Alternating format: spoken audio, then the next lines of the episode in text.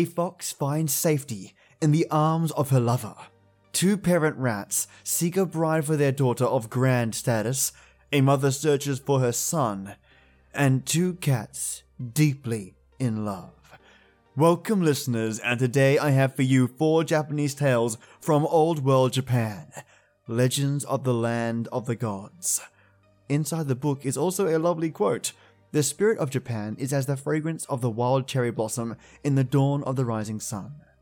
And with that note to lead us in, turn up the sound, get comfy, and enjoy some very old Japanese tales.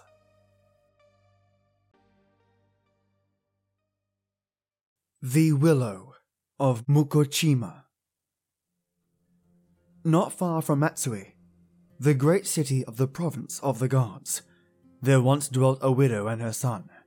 Their wooden hut looked upon the Shinji Lake, set in a framework of mountain peaks. Ayame was true to the old religion, the worship of the descendants of Izanagi and Izanami. Long ere the sun rose above the chain of hills, she was up, and with Umewaki's hand clasped closely in her own, went down to the verge of the lake. First, they laid their faces in the cool water, then, turning towards the east, they clapped their hands four times and saluted the sun. Konichi-sama, all hail to thee, Daymaker. Shine and bring joy to the palace, place of the issuing of clouds. Then, having turned towards the west, mother and son blessed the holy, immemorial shrine of Kitsuki. Towards the north and the south, they turned and prayed to the gods, unto each one who dwell in the blue plain of high heaven. Umewaki's father had been dead many years, and the love of the mother was centered upon her son. He was in the open air from sunrise to nightfall, sometimes by Ayame's side, sometimes alone, watching the heron or the crane, or listening to the sweet call of the Yamabato. The hut was in a remote spot, but Ayame felt that her son was safe in the keeping of the good gods. It was a beautiful summer morning. Ayame and Umewaki awakened soon after dawn. Hand in hand, they went to the shore of Lake Shinji. It still slept beneath the faintly tinged haze. The Lady of Fire had not whispered of her approach to the soft mists that veiled the hills. Mother and son waited patiently. As the Daymaker appeared, they cried, Konichi-sama, great goddess, shine upon thy land, give it beauty and peace and joy. Then mother and son returned to the hut. Ayame plied her shuttle, and Umewaki left her to wander in the woods. Noon came. My boy has met some woodcutter. He talks with him in the shade of the pine trees, she thought. As the evening drew on, she said, He is with little Kime, his playmate, but I shall soon hear his soft footsteps. Night fell. Once only has he been so late, when he went to Matsue with the good Shijo. She looked through the paper window and then stepped out. The hills cast a mysterious shadow on the surface of the lake. Still, there was no sign of Umewaki. His mother called his name. No response came save the echo of her own voice. Now she searched far and near. To every peasant she put the question Have you seen my Umewaki? But she always received the same answer. At last she returned home, weary. He may be there waiting for me, she thought. It was midnight. The hut was empty. Ayame was heavy at heart, and as she lay upon her mat, she wept bitterly and cried to the gods to give back her son. So the night passed. In the morning, she learned that a band of robbers had been seen among the mountains. Poor Umewaki had, in truth, been stolen by the robbers. He was watched night and day, and had no chance of escape. From town to town they travelled, through strange villages where the name of Buddha was upon the lips of the people, across great plains unsheltered by mountains. The summer passed, and autumn came.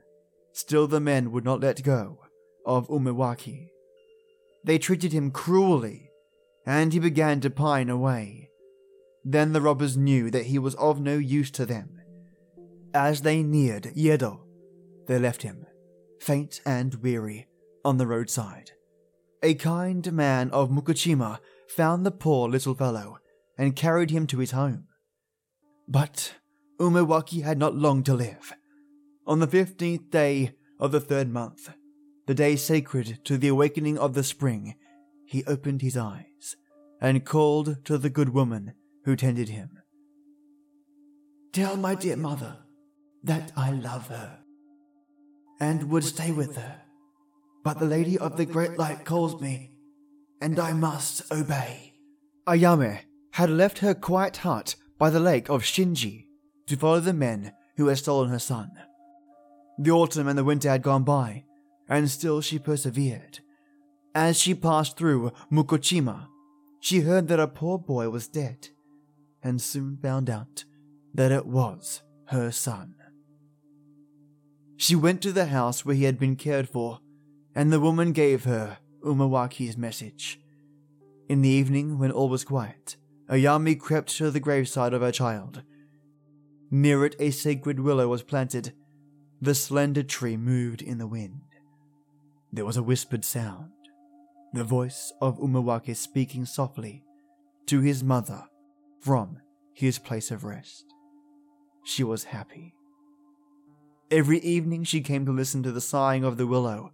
Every evening she lay down happy to have spoken to her son. On the fifteenth day of the third month, the day of the awakening of the spring, many pilgrims visit the resting place of Umewaki.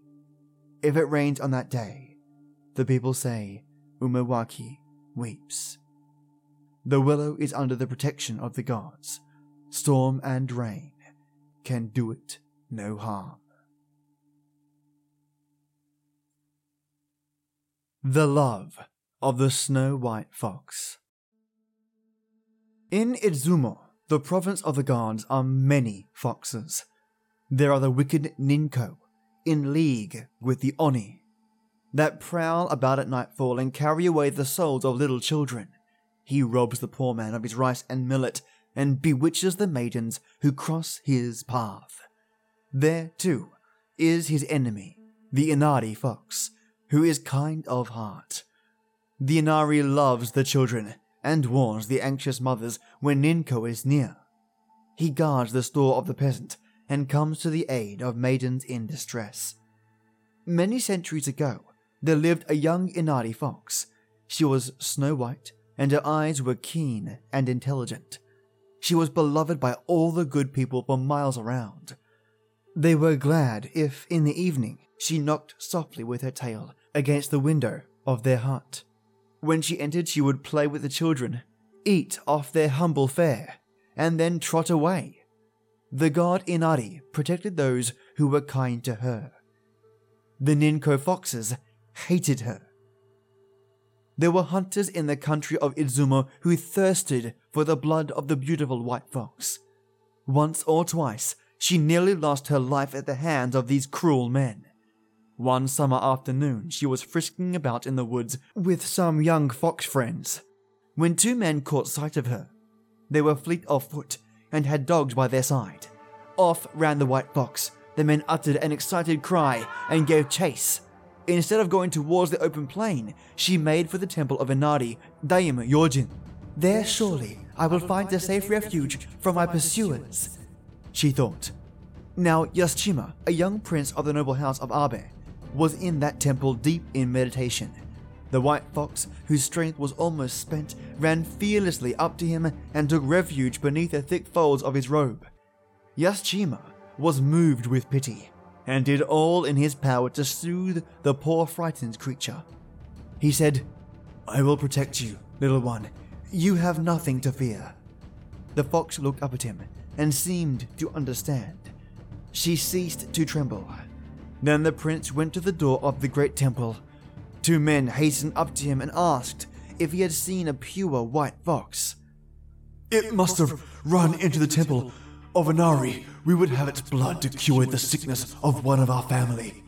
But Yaschima, faithful to his promise, answered, I have been in the temple praying to the good God, but I can tell you nothing of the fox. The men were about to leave him when, behind his robe, they spied a white, bushy tail. Fiercely, they demanded that he should stand aside. The prince firmly refused, but intent on their prey, the men attacked him, and he was obliged to draw his sword in self defense. At this moment, Yaschima's father, a brave old man, came up. He rushed upon the enemies of his son, but a deadly blow, which Yaschima could not avert, struck him down. Then the young prince was overcome with wrath, and with two mighty strokes, he felled his adversaries to the ground. The loss of his beloved father filled Yaschima with grief. He did not break out into loud lamentations, for the sorrow lay too near his heart. Then a sweet song fell on his ear. It came from the temple. As he re entered the sacred building, a beautiful maiden stood before him. She turned and saw that he was in deep trouble. The prince told her of the snow white fox, and the cruel hunters, and the death of his father whom he loved. The maiden spoke tender words of sympathy. Her voice was so soft and sweet that the sound brought comfort to him. When Yaschima learned that the maiden was true, that her heart was as pure and beautiful as her face, he loved her and asked her to be his bride. She replied very gently, I already love you. I know that you are good and brave, and I would solace you for the loss of your father. They were wed. Yaschima did not forget the death of his father, but he remembered that his beautiful wife had then been given to him. For some time they lived happily together. The days passed swiftly. Yaschima ruled his people wisely and his fair princess was ever by his side. Every morning they went to the temple and thanked the good god Inari for the joy that had come to them. Now a son was born to the prince and princess. They gave him the name of Saime. Thereafter the princess became sorely troubled. She sat alone for hours, and tears sprang to her eyes when Yaschime asked her the cause of her sorrow. One day she took his hand and said, Our life has been very beautiful. I have given you a son to be with you always. The god Inari now tells me that I must leave you. He will guard you as you guarded me from the hunters at the door of the great temple. I am none other than the snow white fox whose life you saved. Once more she looked into his eyes, and then, without a word, she was gone. Yaschime and Saime lived long in the province of the gods. They were greatly beloved, but the snow white fox was seen no more. Nedzumi In the central land of Reed Plains dwelt two rats. Their home was in a lonely farmstead surrounded by rice fields.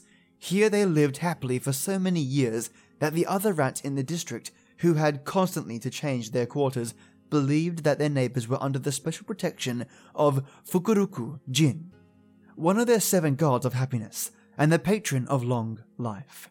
These rats had a large family of children. Every summer day, they led the little ones into the rice fields, where, under shelter of the waving stalks, the young rats learned the history and cunning of their people. When work was done, they would scamper away and play with their friends until it was time to return home. The most beautiful of these children was Nedzumi, the pride of her parents' heart. She was truly a lovely little creature, with sleek silvery skin, bright intelligent eyes, tiny upstanding ears, and pearly white teeth. It seemed to the fond father and mother that no one was great enough to marry their daughter, but after much pondering, they decided that the most powerful being in the whole universe should be their son in law. The parents discussed the weighty question with a trusted neighbor who said, If you would wed your daughter to the most powerful being in the universe, you must ask the sun to marry her, for his empire knows no bounds. How they mounted through the skies, no rat can tell. The sun gave them audience and listened graciously as they said, we would give you our daughter to wife. He smiled and rejoined, Your daughter is indeed beautiful, and I thank you for coming so far to offer her to me. But tell me, why have you chosen me out of all the world? The rats made answer. We would marry our Nezumi to the mightiest being, and you alone wield worldwide sway. Then the sun replied, Truly, my kingdom is vast, but oft times, when I would illuminate the world, a cloud floats by and covers me. I cannot pierce the cloud. Therefore, you must go to him, if your wish is to be attained. In no way discouraged, the rats left the sun and came to a cloud, as he rested after a flight through the air. The cloud received them less cordial than the sun, and replied to the offer with a look of mischief in his dusky eyes. You are mistaken if you think I'm the most powerful being. It is true that I sometimes hide the sun, but I cannot withstand the force of the wind. When he begins to blow, I am driven away and torn in pieces. My strength is not equal to the power of the wind. A little saddened, the rats, intent on their daughter's future prosperity, waylaid the wind as he swept through a pine forest. He was about to awaken the plain beyond, to stir the grass and the flowers into motion. The two anxious parents made known their mission. This was the whispered reply of the wind. It is true that I have strength to drive away the clouds, but I am powerless against the wall which men build to keep me back. You must go to him if you would have the mightiest being in the world for your son in law. Indeed, I am not so mighty as the wall. The rats, still persistent to their quest, came to the wall and told their story. The wall answered, True, I can withstand the wind, but the rat undermines me and makes holes through my very heart. To him you must go if you would wed your daughter to the most powerful being in the world. I cannot overcome the rat. And now the parent rats returned to their home in the farmstead.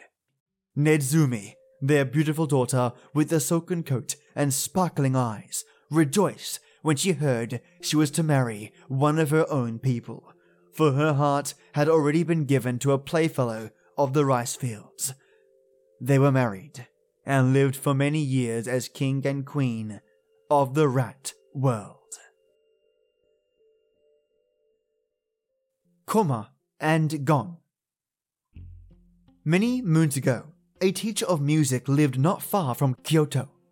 A faithful serving woman and a beautiful cat were his sole companions. Gon was a handsome fellow with sleek coat, bushy tail, and grass green eyes that glowed in the darkness. His master loved him and would say as the cat purred by his side in the evening, Nothing shall part us, old friend. O Ume was a happy maiden whose home lay in the midst of the plum groves.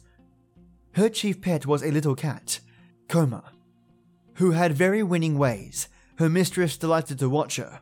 She blinked so prettily, she ate so daintily, she licked her rose red nose so carefully with her tiny tongue that Oume would catch her up and say fondly, Koma, Koma, you are a good cat.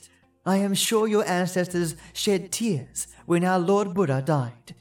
You shall never leave me. It happened that Gon and Koma met and fell deeply in love with one another. Gon was so handsome that any of the cats in the district would gladly have been his mate, but he did not deign to notice one of them. When he saw the little maid, Koma, his heart beat quickly. The cats were in great distress, for neither the music master nor Oume would hear of parting with their pet. Gon's master would willingly have taken Koma to live with him, but Oume would not hear of this, nor were Koma's entreaties more successful.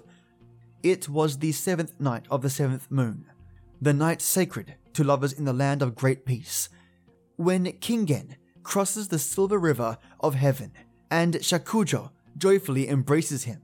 Gon and Koma left their homes and fled together. It was a moon bright night. and the cats were light of heart as they scampered through the fields of rice and across the great open plains. When day broke, they were near a palace which stood in a large park, full of stately old trees and ponds covered in full lotus blooms. When Koma said, If only we could live in that place, how glorious it would be! As she spoke, a fierce dog caught sight of the cats and bounded towards them angrily. Koma gave a cry of terror and sprang up a cherry tree. Gon did not stir and thought, Dear Koma shall see that I am a hero and would rather lose my life than run away. But the dog was powerful and would have killed Gon. He was almost upon the brave cat when a serving man drove him off and carried Gon into the palace. Poor little Koma was left alone to lament her loss. The princess who lived in the palace was overjoyed when Gon was brought to her. Many days passed before he was allowed out of her sight. Then he hunted far and near for his fair lover, but all in vain. My Koma is lost to me forever. he sighed. Now the princess lived in splendor and happiness. She had but one trouble a great snake loved her. At all hours of the day and night, the animal would creep up and try to come near her. A constant guard was kept, but still the serpent, at times, succeeding in gaining the door of her chamber, crept in. One afternoon, the princess was playing softly to herself on the koto when the snake crept unobserved past the guards and entered her room. In a moment, Gon sprang upon its neck and bit it so furiously that the hideous creature soon lay dead.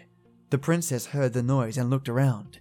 When she saw that Gon had risked his life for her, she was deeply moved. She stroked him and whispered kind words into his ear. He was praised by the whole household and fed upon the daintiest morsels in the palace. But there was a cloud upon his happiness the loss of Koma. On a summer day, he lay sunning himself before the door of the palace. Half asleep, he looked out upon the world and dreamed of the moonlight night when he and Koma escaped from their former homes. In the park, a big cat was ill treating a little one, too fragile to take care of herself. Gon jumped up and flew to her aid. He soon drove the cruel cat away. Then he turned towards the little one to ask if she was hurt. Koma his long lost love, stood before him. Not the sleek, beautiful Koma of other days, for she was thin and sad, but her eyes sparkled when she saw that Gon was her deliverer. The two cats went to the princess. They told her the story of their love, their flight, their separation, and their reunion. She entered wholeheartedly into the new-found joy. On the seventeenth night of the seventh moon, Gon and Koma were married. The princess watched over them, and they were happy. Many years passed. One day she found them caught up together. Their two faithful hearts had ceased to beat. I hope you enjoyed today's tales, mates. These Japanese tales are super dramatic. You have death, love, honor, loyalty, sacrifice, and elemental gods jam packed with drama in just four tiny stories. Yikes. They make their word count count. Did you have a favorite? Mine would be Nedzumi, the grand sun, the cheeky cloud, an ominous wind, and simple yet strong wall, with a clever moral at the end. What you're looking for has been right in front of you the whole time. Also, the Nedzumi story had this strange Wizard of Oz vibe to it. Can't quite put my finger on it though. Well, hope you enjoyed today's stories, mates, and a big thank you for listening. Have a great day or relaxing night. Nothing like a lovely Earl Grey to chill the nerves. And folks, see you this Friday for another Japanese tale, but a different variety, I think. Till next we meet.